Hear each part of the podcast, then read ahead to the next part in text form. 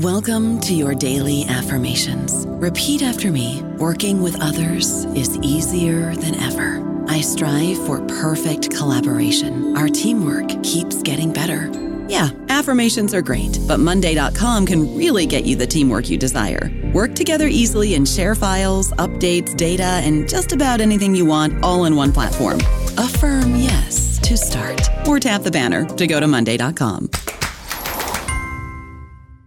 When you visit Arizona, time is measured in moments, not minutes. Like the moment your work stress disappears as you kayak through the canyons.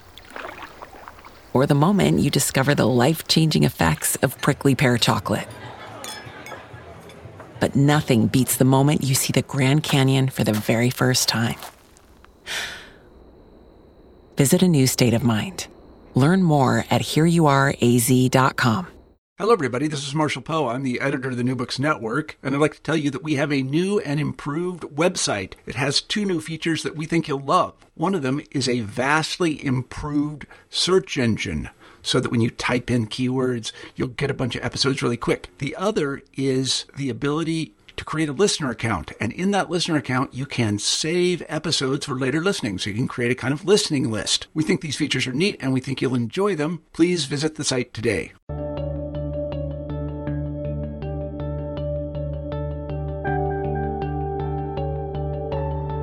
Hello, and welcome back to New Books in History. I'm Ryan Stackhouse. Today, we have the pleasure of speaking with Serhiy Plokhis about his new book, Forgotten Bastards of the Eastern Front American Airmen Behind the Soviet Lines and the Collapse of the Grand Alliance. Forgotten Bastards is available from Oxford University Press as of 2019, and, as some of you will no doubt already be aware, not the first time that this author has dealt with Soviet history. Serhiy has penned many books on the history of Eastern Europe, most notably Chernobyl, History of a Tragedy, which was awarded the 2018 Baillie Gifford Prize. Forgotten Bastards, I am pleased to say, is another captivating window into Soviet society. Plokhy tells the story of the short-lived shuttle bombing operations during the Second World War, when American airmen operated B-17s out of Soviet airfields in the present-day Ukraine. Sifting through countless memoirs and, most interestingly, declassified secret police files, Plokhy captures what it was to be alive at this extraordinary moment in time when Americans and Soviets lived and fought alongside one another, all without losing sight of the bigger picture.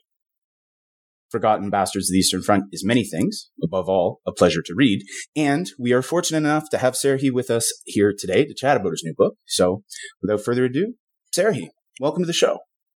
Well, thanks for having me on your show. It's a pleasure. To begin with today, what was it that brought you to the study of history? Uh, well, uh, I was uh, always interested in local history. Uh, so I started as a historian of uh, the region where I grew up, and that was a Cossack region in southern Ukraine. And uh, then slowly I became interested in, in the history of the world. I, I grew up during the Cold War. So the, the American history was something that fascinated me as well.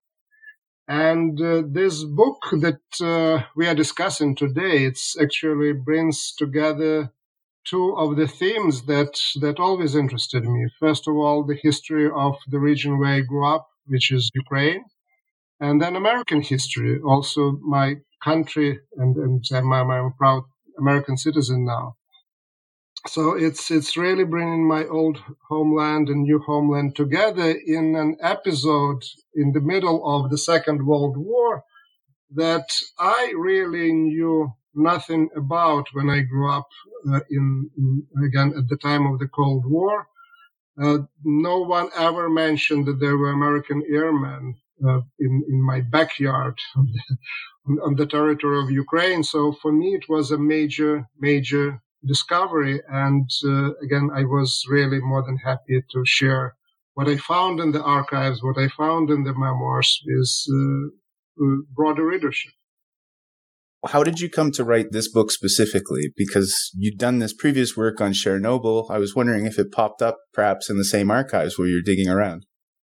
Well, you're, absolutely correct. The key element, something that persuaded me to write about that story, was the opening of the archives in Ukraine after the uh, um, Revolution of Dignity, so the, the, the major protests that took place in Ukraine in the year 2014 and it resulted in the in the opening of many archives, including former KGB archives.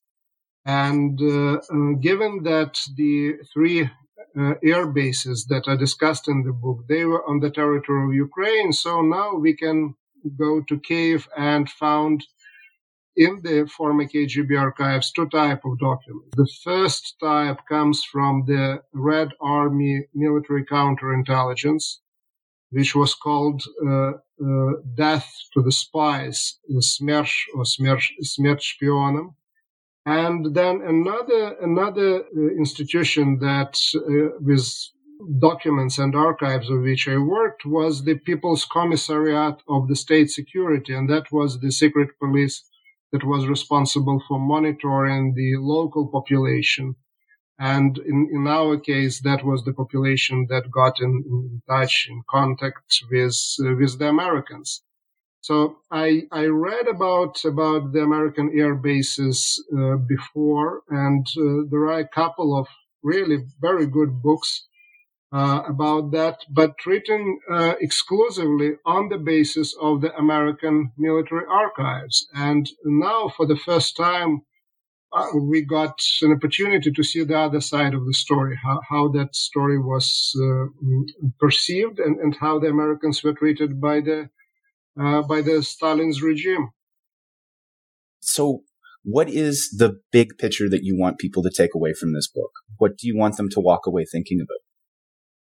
Well, uh, mm, the book is about uh, individual people and their experiences, and uh, mm, there there is a lot of in terms of human stories, but there is also a bigger argument and contribution to our discussion about what went wrong after the end of the Second World War why the former allies became adversaries, why we got the Cold War that lasted for uh, um, ever and a half since nine, late 1940s until the fall of the Soviet Union in um, late 80s, early 90s.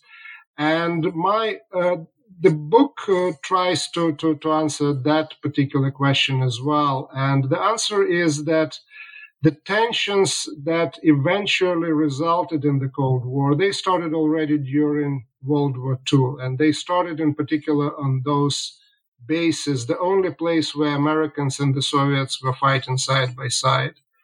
And what the Americans really never accepted was what I call a police state, a state in which uh, they, the, the surveillance is a daily occurrence where the state interferes in the personal lives of people, where the, the Soviet secret police was interrupting um, dating or, or relationship that were developing between the American airmen and local women, or was trying to use those women to spy on the Americans, where lies was uh, basically part of the official policy of the state.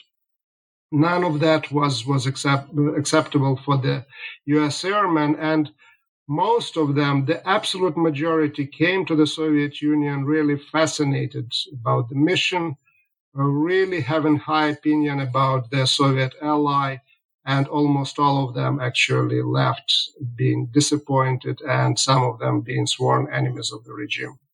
So the, the origins of the of the Cold War really in World War II, and uh, really the, the bottom line, what what was in conflict, what came in conflict at those bases were the principles uh, uh, that are behind liberty on one hand and uh, uh, really tyranny on another. It it is really impressive the way you manage to capture these everyday scenes that just bring everything into such sharp relief. But we're getting a bit ahead of ourselves there.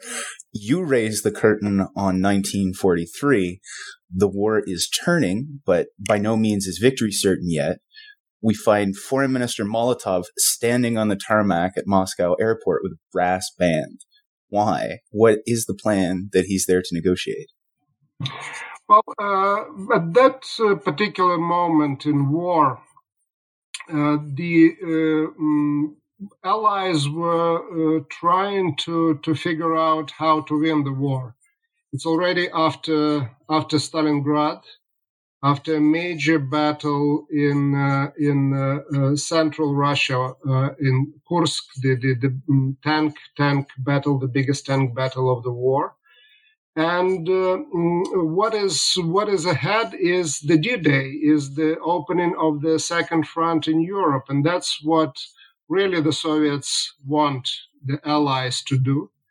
And uh, Molotov is welcoming American um, uh, Secretary of State uh, uh, at that time, and also the the Foreign uh, mm, Secretary of Britain, to engage them in the discussion. Prepare first a mm, big three meeting in Tehran that happened later in the year in 1943, and then eventually coordinate activities that would result in D-Day.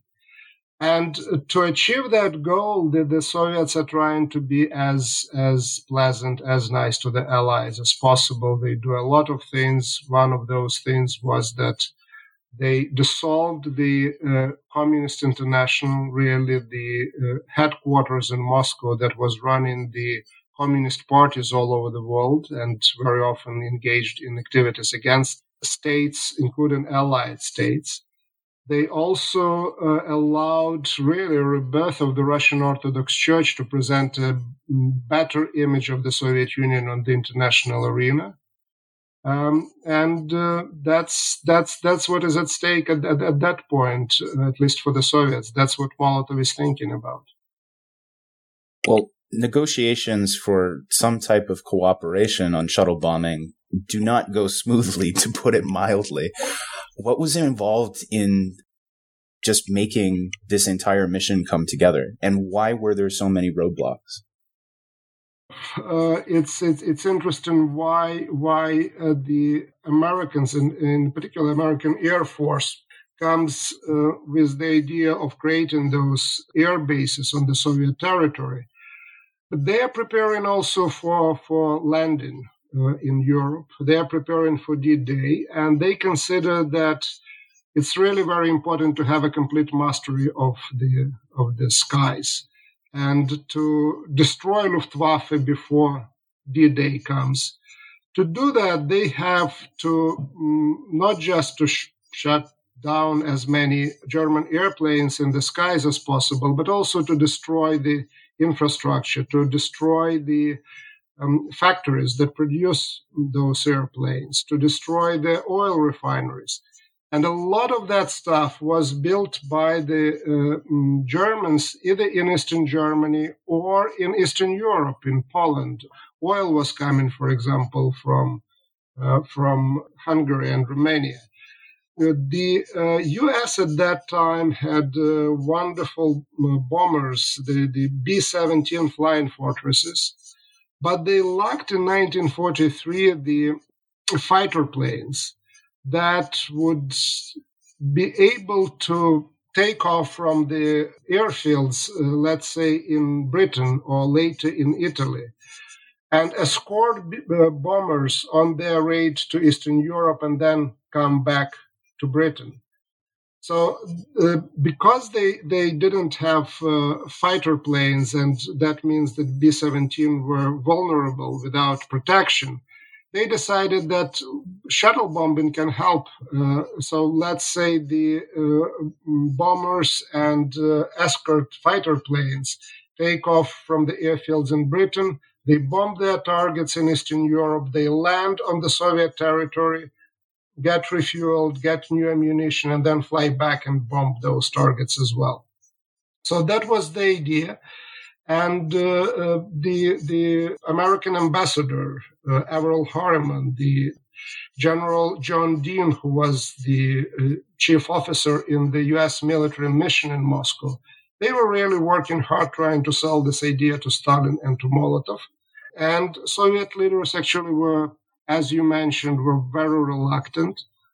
Uh, the main reason was uh, the, the ideological and cultural insecurity of the Soviet state. They, they considered allies, first of all, to be temporary allies. They considered them to be capitalists. They considered that they can somehow contaminate or, or can, can, be infectious when it comes to the to the contacts between the uh, Soviet citizens and Americans. And uh, they also didn't trust allies. They were really the products of the thinking that came out of the Russian Revolution of 1917, where there were military bases on the Soviet territory. And Molotov at some point said that, okay, it's easier to get those foreign air bases, but it would be difficult to get rid of them. So the bottom line is just mistrust on all levels, political, ideological, and otherwise, of what the, the allies the, the Western allies, the American uh, in particular, goals in the war were. So there was there was little trust to, to start with. Well, Stalin finally relents in late 1943, and an air base is established at Poltava. What was involved in the construction, and what do the Americans and Soviets make of each other at first blush? Well, uh, Stalin really eventually gives go ahead, uh, and uh, the, the, main reason for that is that, as I mentioned before, he wants to be nice to the to the Allies because he wants the opening of the second front. And uh, really, the first shuttle bombing raid and the first American flying fortresses landed on the air bases in Ukraine uh, a few days before D-Day. And once that goal is achieved by the by the Soviets, then the, the enthusiasm and the interest is really uh, not there. It is it, is diminishing. But before that happened, there was really a couple weeks of really very happy relationship between the allies. I already mentioned that the the uh, American participants of that operation had held the Soviet counterparts in high regard, given their war efforts and contribution to the war. And uh, the Soviets, without interference from the secret police and with the party and state officials uh, given green light for working together with the Americans, were really very, very friendly. Uh, you look at the uh, the memoirs uh, uh and and correspondence from the American side, they were uh, working really very nice with the uh, military commanders, in particular the Soviet Air Force military commanders. They, they got a lot of support there. They got a lot of cooperation. Those military men on both sides, they understood uh, each other really, really very well. So it's the, the relations were good, uh, maybe for month, month and a half. But once the second front was there, once there happened uh, something that was really very embarrassing for the Soviets, and that's the bombing of the by Luftwaffe of the American airplanes on the airfields, and the Soviets couldn't protect that. The Soviets uh, lost interest in the project and wanted the Americans out. Before we get to Pearl Harbor on the steppes, I was hoping you could give us a bit more first about the relationship as the operations actually begin. Uh, planes finally start arriving in May 1944. What is the mood on the base surrounding these first missions? Oh, it's it's it's, it's, it's jubilation. It is jubilation. Uh, uh, for the first time, really, in the history of the Grand Alliance, the the two uh, allies, Americans and the Soviets, are fighting together. Um, mm, again, the, the, Grand Alliance was a very particular, I would say, strange alliance in which the, the British and the Americans were fighting on the same front, but the Soviets were also on the other front, on the Eastern Front. There was a lot of cooperation, but very little common participation in the um, operation. Uh, that particular operation, which was called Frantic, was was an exception, and everyone everyone was extremely happy. The Averell Harriman, American ambassador, uh, came from Moscow to greet the, the American airplanes. Luckily for us, his daughter, Kathleen Harriman, convinced her father to take her along. And then she described all those things in letters to her sister back, back in the United States. Probably we would not uh, know certain things about that operation if it would be, if it wouldn't be for uh, Kathleen Harriman.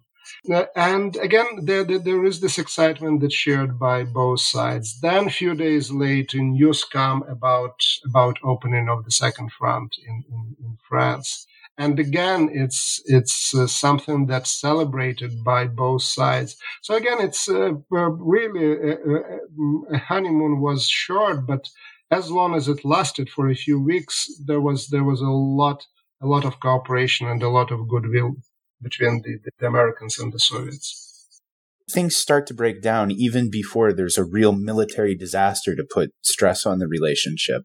What are the points of friction? Well, uh, the biggest thing is uh, the uh, so-called dating rights for the for the Americans, and that become becomes obvious in the summer of 1944. So um, the uh, American airmen, once they came, they, they, they, came to Poltava and other regions, uh, uh, uh, other two bases in Ukraine. They were warned that they were not allowed to date uh, Soviet women in uniform. Uh, but they were allowed to date to date um, mm, the the um, local women, the, the, the civilians, and uh, uh, originally, things were developing quite nicely and, and, and quite well. But uh, once the Soviets uh, decided that they didn't want the Americans there anymore, what you see is that the secret police is actually attacking those women, attacking them in the presence of their American dates.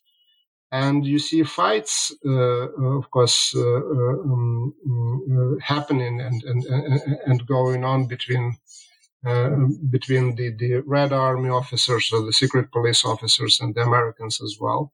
So that that was uh, a big big issue there.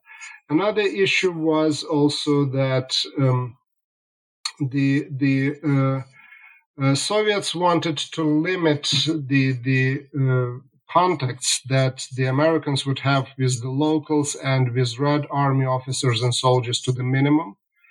So uh, they would not really allow much the Americans to go into the cities and to the villages.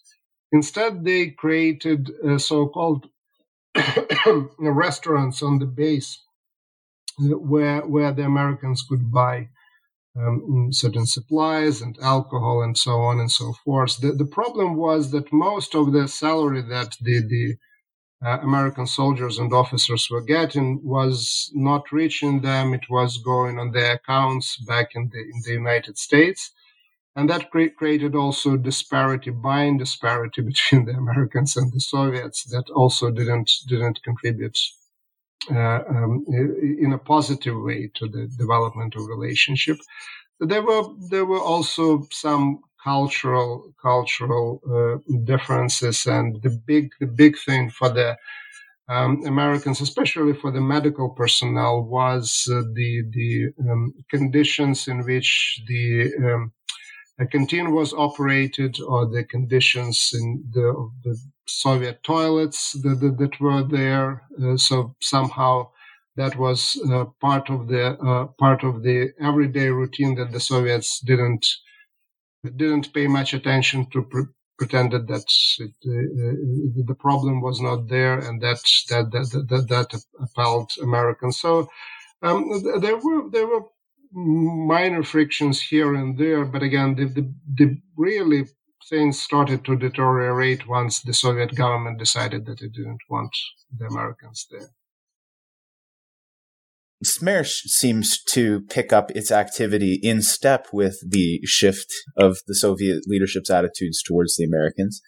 I was wondering if you could tell us a little bit about the sources that you're working through when you're looking at this, because they they establish a network throughout the base to keep tabs on people. How do they build this?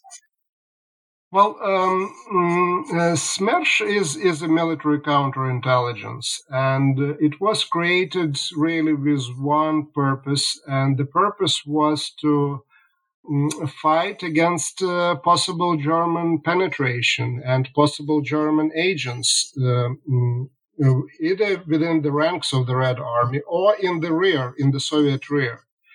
What we see different this time around is that it's the same the same counterintelligence um, organization that is now working not against the Germans, not against the the enemy, but works against the allies, works against the Americans. And um, they sent from Moscow a special officer, a high ranking officer that would be overseeing those operations. And they um, um, increase, dramatically increase the number of the uh, agents or, or, or, informers that they had um, uh, in the, in the uh, ranks of the Red Army, especially among those who had day to day contacts with the, with the Americans. But even even uh, people like mechanics and others on the Soviet side, they were instructed. For example, one of the instructions that they got was to count the number of people that come on the airplanes to be sure that uh, the the Americans would not smuggle back to Europe anybody from the Soviet territory. And one of the first things that Smersh does, it arrests uh, um, some. Um, people who are trying to establish contact with the Americans, and those people would have some uh, families or background, or would grow up in the in the uh, in the United States, and then as child uh, as children, mostly of the communists would come to the to, to the Soviet Union. So the Smersh was there treating the Americans as a, as a potential enemy, really. I don't know about you, but I'm very busy and I don't have a lot of time to cook. That's why I subscribe to Factor. Eating better is easy with Factor's delicious, ready to eat meals. Every fresh, never frozen meal is chef crafted, dietitian approved, and ready to go in just two minutes. You'll have over 35 different options to choose from every week, including Calorie Smart, Protein Plus, and Keto. These are two minute meals. Factor meals are ready to eat and heat, so there's no prepping, cooking, or cleanup needed. They're flexible for your schedule. Get as much or as little as you need by choosing your meals every week. Factor is the perfect solution if you're looking for fast, premium options with no cooking required. Sign up and save. We've done the math, and this is important. Factor is less expensive than takeout, and every meal is dietitian approved to be nutritious and delicious. Head to factormeals.com slash NBN50 and use code NBN50 to get 50% off. That's code NBN50 at factormeals.com slash NBN50 to get 50% off. The initial missions have gone smoothly, and despite these growing tensions that you're outlining, things are still more or less working. Then we have Pearl Harbor on the steppes. What happened, and how did it shape the relationship? What happened was that after the uh, so called Frantic 2, so the second shuttle bombing mission, uh, arrived to the bases the same the same day, the same night. Luftwaffe um, mm, really did did uh, very very daring operation. So they bombed the Poltava air base, and uh, uh, most of the airplanes that were mm, there on the ground were either destroyed or damaged. And um, mm, the Soviets, on the one hand, they were trying their best to protect their guests. Uh, what that meant was that the um, anti-aircraft fire was going on. The the uh, fighter jets were in the air, uh, but uh, they actually uh, failed to do anything to Luftwaffe. Luftwaffe uh, didn't lose one single plane which was a major embarrassment for the for the Soviets and for the Soviet command.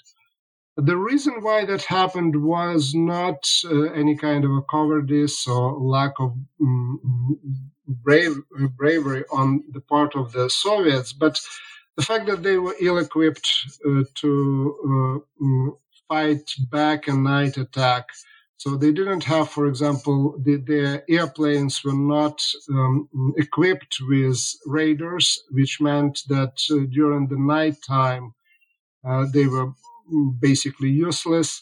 Their um, anti-aircraft crews were not trained enough, and so on and so forth. So it was quite embarrassing for the Soviets. Uh, when the the uh, attack ended, what happened was that uh, the, the, Soviets really were trying their best to save the American airplanes. Uh, today, on the territory of that air base in Poltava, there is a, a monument to the to the people who died in that attack on uh, June 22nd, 1944. So there, there were two Americans who were killed, and uh, over 20 um, Soviet uh, um, officers and soldiers. Most of them were killed when they were trying actually to save the American airplanes from uh, and, and put down fire and so on and so forth. So the, the Soviets tried, but again, uh, the, the, the, it was a major, major uh, disaster from the American point of view.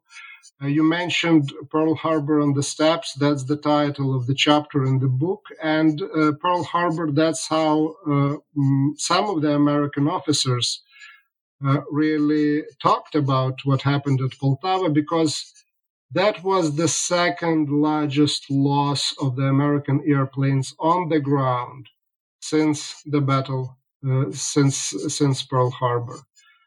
Uh, and uh, given that the second front was already there, uh, given that the front line, the Soviet front line, was moving further toward the west, the the um, embarrassment uh, on the Soviet part with with that uh, air raid on the Poltava air base contributed to the um, growing tensions between uh, between the allies. By August, the losses have been replenished and Poltava is once again operational. However, you write that the differences had multiplied during this time what went wrong, both interpersonally on the base and geopolitically in the alliance? Well, uh, geopolitically, what happened was that in uh, August of 1944, uh, the uh, Red Army um, reached the outskirts of Warsaw. And at that time, an uprising, anti German uprising, uh, started in Warsaw and uh, uh, Stalin refused really to help uh, the the rebels. Uh, he refused to help the rebels because they uh, were under overall command of the uh, exile Polish government with headquarters in London, and Stalin had his own plans for Poland, and he wanted to make it communist. So he didn't want the the um, capital of the country, Warsaw, to end up in the hands of West forces that were allied with the West, not with him. Um, uh, there were some good reasons why Stalin uh, couldn't help, because uh, by the time the Red Army reached Warsaw, uh, the uh, communication lines were really extended, the, the, the, the, troops were exhausted, and the Germans were able to put together quite an impressive um, counteroffensive at that time. And um, the Western allies understood that. Uh, so, what was suggested first by Churchill and then by Roosevelt as well was said, okay, we understand that your troops can't help Warsaw, but please allow us to use air bases in Ukraine, Poltava in particular, for our airplanes to do airdrops for the Polish rebels. And uh, Stalin refused to do that, which came as a major, major surprise, but also blow to the to, to the trust and the goodwill of the Soviets. That was a turning point, for example, for Averell Harriman, the U.S. ambassador in Moscow, in terms of his attitude towards Stalin and the Soviet Union. And the same is true, as I show in my book, for quite a few American airmen on the on those bases in Ukraine. So geopolitically, the situation is not good, and Stalin after that decides, okay, the, the bases should go. Um, uh, on the ground, what is happening at that time, uh, Americans understand and realize that they're not welcome anymore. So they're really waiting for the end of that operation. The morale is falling, the discipline is falling, so there are much more conflicts between the Americans and the Soviets. So uh, really, by the time that the uh, most of the airmen are ordered out of the Soviet Union, that happens in September of 1944, uh, they're really fed up. They don't want to stay there the uh, out of three bases, one base was uh, left operational, the base in Poltava, where they left kind of a skeleton crew of around 200 people. But uh, those those officers and airmen, they had already a very different mission uh, from the original one. There was no shuttle bombing anymore going on, and they came with a, a name for themselves. They called themselves Forgotten Bastards of Ukraine, and uh, that's that's was also an inspiration for the title of the book, which is Forgotten Bastards of the Eastern Front the future Poland very much becomes the pivot on which the entire relationship turns. How is all of this tension playing out over the winter and into the new year? I mean, the end is approaching, defeat is imminent, and yet Poltava is still figuring at the center of these negotiations. Uh, yes, you're absolutely right. It's difficult to overestimate the importance of Poland and Eastern Europe in relations between the Allies in late 44 and then in 1945. Um, Stalin did his best not to allow either Americans or British or any representatives of the Western Allies to be in Eastern Europe and to see what was going on, where he was waging the war not only against the Germans, but also against the pro democratic forces, and in particular the Polish so-called home army, the, the, the people who were behind the Warsaw uprising.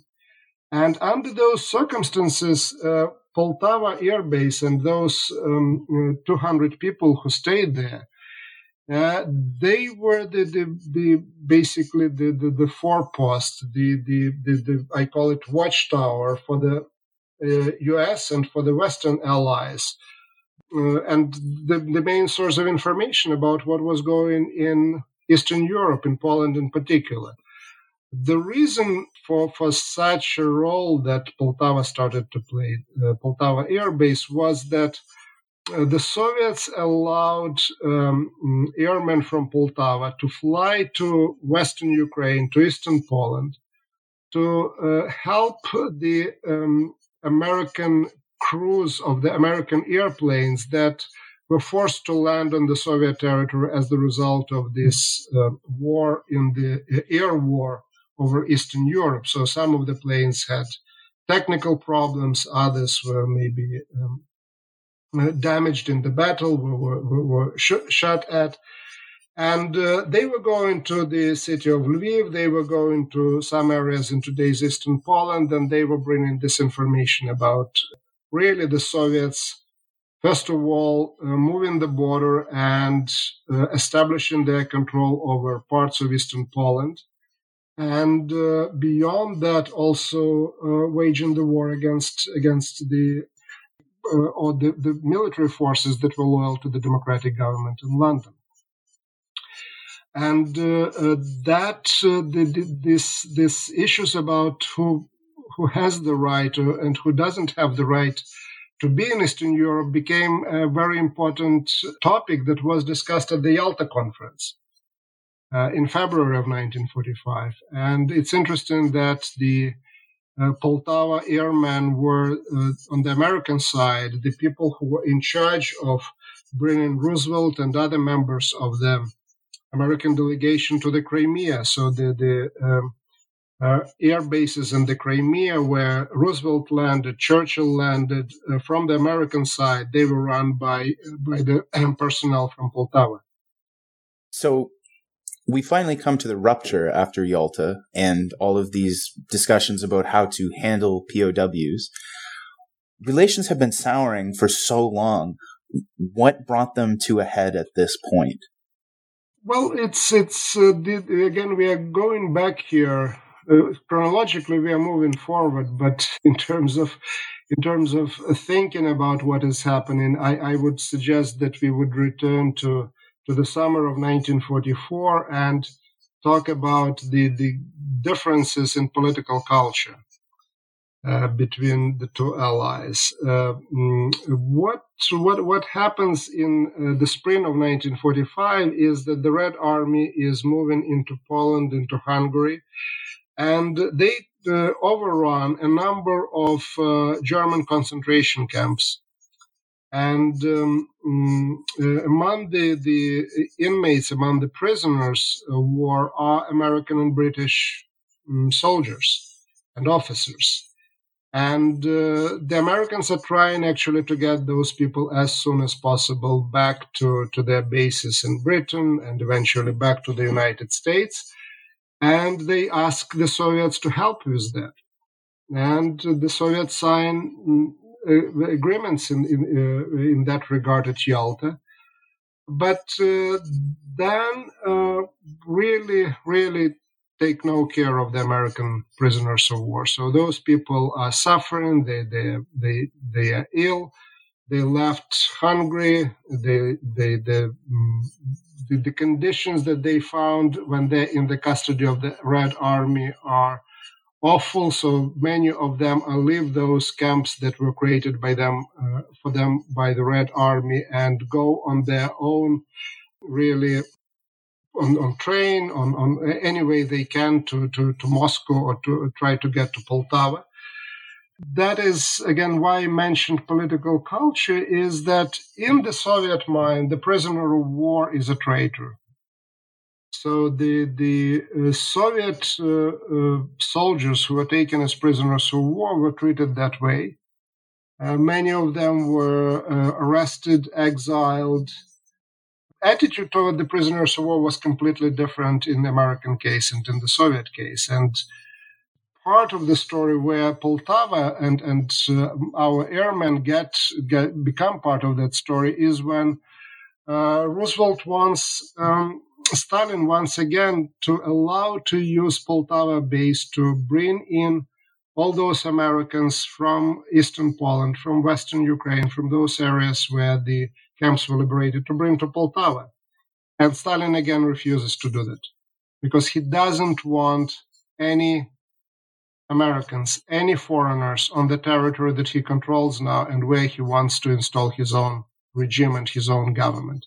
And that leads really to a, to a major, major, uh, almost a um, breakdown in relations between the uh, Soviet Union and the United States at the highest level. The, the, the harshest words that uh, Roosevelt ever said with regard to Stalin, and when I say said, means uh, sent to him as, as, as part of his telegrams, are coming from March of 1944 and are dealing with the fate of the American prisoners of war. And again, Poltava is a very important part of that story because some of those people who were saved, they're uh, flown from uh, from Lviv, from other parts in western Ukraine to Poltava, and were uh, eventually eventually then flew to, to Iran and um, ended up in American custody.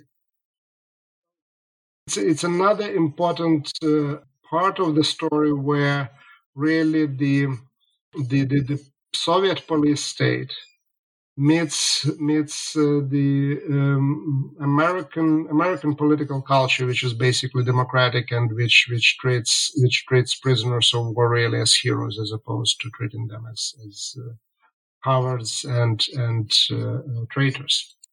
The Soviet attitude toward American commissioned and other ranks relations was also quite entertaining. I, believe it was the head of Smersh who wrote the report about the party that they went to together. Oh yes, yes. uh, well, uh, mm, it's uh, it, it, it, it, was a costume party that the the American, mostly officers, mm, threw, and they were trying to entertain themselves. They were trying also to entertain their Soviet guests but uh, but uh, that was considered to be something completely not appropriate by by the Soviets. The way how uh, Hitler was portrayed there, how how the, the officers were dressed. So it's it's very interesting again the the on on the in terms of the official facade, in terms of the official pronouncements. The Soviet regime is a very Puritan regime that rejects uh, many parts of uh, of uh, kind of a more liberal relationship, including relationship between between different sexes, but. that is on the surface, but in reality, what what happens is that uh, you look at the number of women that were raped uh, when the Red Army moved, especially into Eastern Europe and then into Germany. So it's it's a Puritan on the surface, and then really on, on many levels very immoral uh, in terms of the practices that uh, the, the, that regime uh, consciously or unconsciously encouraged. So it, it, it was really very, very, very um, funny to read that report about about how about bad morals and, and bad, bad bad behavior of the Americans when it was part of a of a really again a, a costume party and there was a lot of humor there it really highlights the the underlying conflict so well that you're talking about uh, as we turn to the end of the book where you begin to look at the transition from the Grand Alliance to the emerging Cold War. You write that Soviet American encounters which began at Poltava continued in Berlin. How so? The main reason for that was that uh, despite of being allies for so long, there was very little contact uh, between the Soviet and American military. And uh, the uh, those relationships that were in Poltava between the American officers and the Soviets, they were really on their respective sides. They were experts. Uh, the, the, Americans who were at Poltava were experts on the Soviet Red Army, and uh, vice versa is, is true for the Soviets. So those cadres were used by both sides when uh, they had to negotiate the uh, mm, politics in Berlin and in Germany, where uh, Germany again was jointly occupied by the Soviet Union and Western allies, and the same was true for Berlin.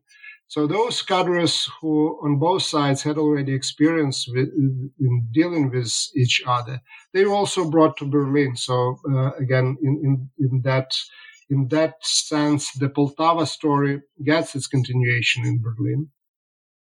But again, it's already a different different stage, and the the Americans in particular, they don't have also the illusions, the kind of illusions that they had when they first came to to the Soviet Union in 1943. It's really the beginning already of the Cold War. And for many of them, it's already started in Poltava and now it's brought to, to Berlin. The same old suspicions of anyone who had developed friend relations at Poltava, especially women, keep rearing their head over the years. You trace the fate of several women who dated Americans on the base uh, through the 40s and 50s. Could you tell us a bit about this, uh, as you style it, a witch hunt. Yes. Well, it's uh, um, it's it, it's really a sad, sad story. Uh, some of these women were uh, harassed and uh, then uh, followed or were under surveillance of the um, KGB all the way into the 1960s. And um, mm, uh, the once the Cold War uh, really reached its peak in the early 1950s, um, the um, mm, Soviet secret police was on the lookout for the American spies, and those poor women they were right in, in, in the middle, right in the center of the attention of the of the secret police. Uh, they, they were interrogated, they were recruited, most of the time recruited to spy on, on their um, um, friends who also were dating Americans. And there were also situations in which they tried to use these women to establish contacts or re-establish contacts with the Americans uh, who already after the second after the Second World War, of course, came back to the U.S. and and were living there. I have a couple of such of such stories there. One of them is uh, about the American officer of uh, Russian Russian um, extraction with the Italian last name. His his name was Igor Reverdito, and uh, he was uh, he was dating uh, one of the women in my story, and then she was recruited in the 1950s and was forced to write letters to the US trying to figure out where he was. Uh, Igor Reverdito spoke Russian, and like uh, quite a few people who spoke Russian, was suspected just on the basis of that of being a spy. Um, another another story involves um, a person who later became quite prominent academic and got his degrees from Harvard. Um, his name was George Fischer, and um, George Fischer, for a short period of time, either met a woman or was dating a woman, and again, uh, he was considered uh, to be he was at the top of the list of suspected spies. He never was a spy uh, FBI actually suspected him for a while of uh, um, uh, working for, for, for the other side, working for the Soviets. Uh, but it's it's it's it's a continuation of the story of a police state and uh, women who who were unlucky to to date Americans were then viewed as as potential American spies. Lives of some of them was destroyed by this you mentioned Fischer. He's a fascinating figure throughout this. Was that a case of serendipity? Was there a collection of his files at Harvard, or did he just pop up and the uh, the school connection just was there in the background? Well, um, he uh, he is very prominent in the in the uh, files of the uh, of the former KGB files in Kiev. Mm-hmm. So I never heard about him before I looked at those files. Then I started to try to f- figure out, like with anybody else, who, who that was. And then I discovered that absolutely fascinating story of an American academic who was born in Berlin, grew up in Moscow because his father was a leftist journalist and uh, uh, he, he parked his family in the Soviet Union in the 1920s and 1930s. And then that family got out of the Soviet Union only after the obvious the help of Eleanor Roosevelt. They wouldn't they wouldn't let them out, and um, eventually uh, George Fischer really ends ends at Harvard. So again, that was that was a big surprise. There is another uh, figure in my story who also ended at Harvard. Uh, at Harvard, that was Franklyn Holzman, and again I established uh, contacts with the families of some of these people, main characters in my book. So, with sons of Franklyn Holzman, um, later um, this month, uh, actually, it will be on November 12th, we are going to have at Harvard a um, roundtable on the book, but also on Franklyn Holzman and uh, his sons are going to take part in that uh, in that roundtable.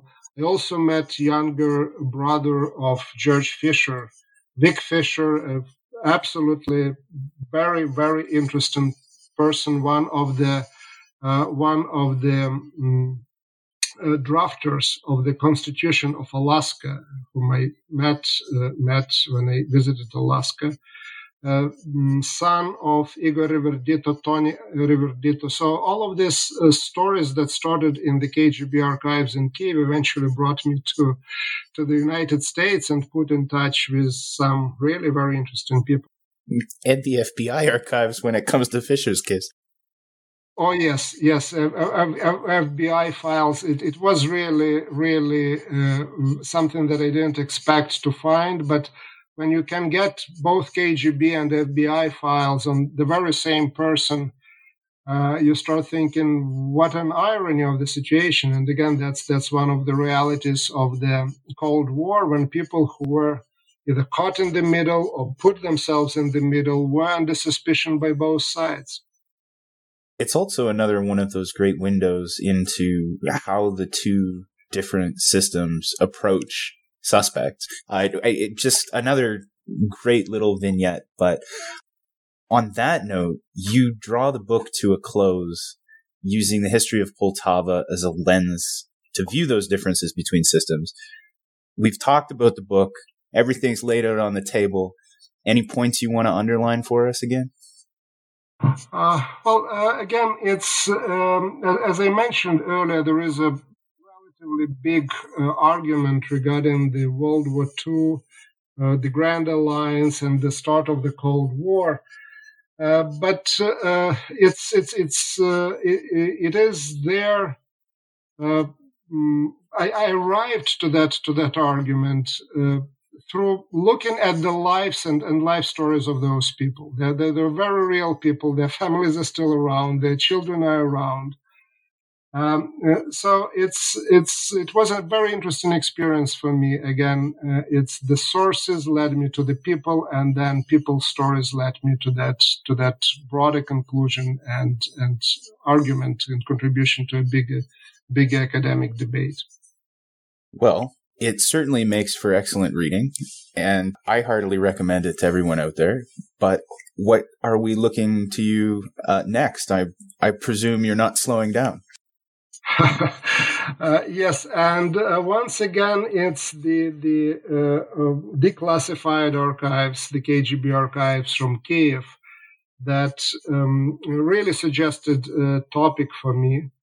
And uh, what I'm working on now is a history of the um, Cuban Missile Crisis. And uh, uh, again, try to introduce the, the Soviet sources and the Soviet perspective on that coming from those archives. Because uh, one thing that probably we, we, we, don't think about or don't know about is that um, uh, every single missile that was delivered to Cuba back in 1962 was built in what is today an independent state of Ukraine, which is now in the news for different reasons. True.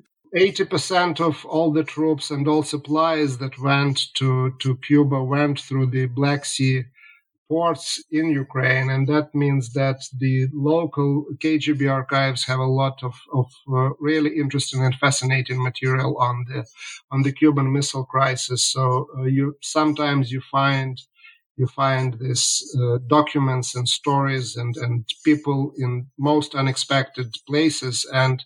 I found this new information and new angle on the history of the Cuban Missile Crisis in the archives in Kiev. Well, I look forward to uh, having you back when the time comes. We'll be happy to be back. All right. Well, we look forward to it. Thanks very much for joining us today.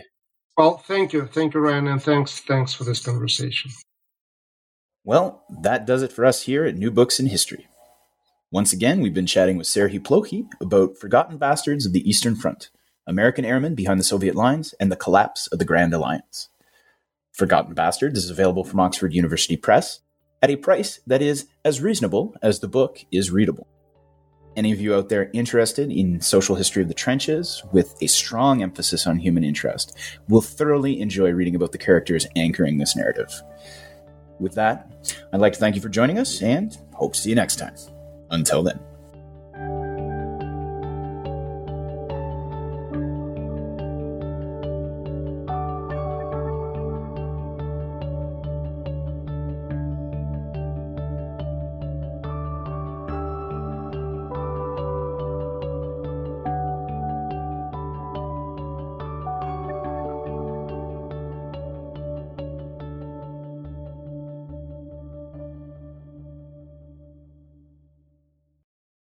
Lucky Land slots, you can get lucky just about anywhere.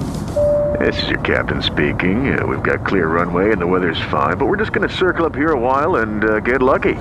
No, no, nothing like that. It's just these cash prizes add up quick. So I suggest you sit back, keep your tray table upright, and start getting lucky. Play for free at LuckyLandSlots.com. Are you feeling lucky? No purchase necessary. Void where prohibited by law. 18 plus terms and conditions apply. See website for details.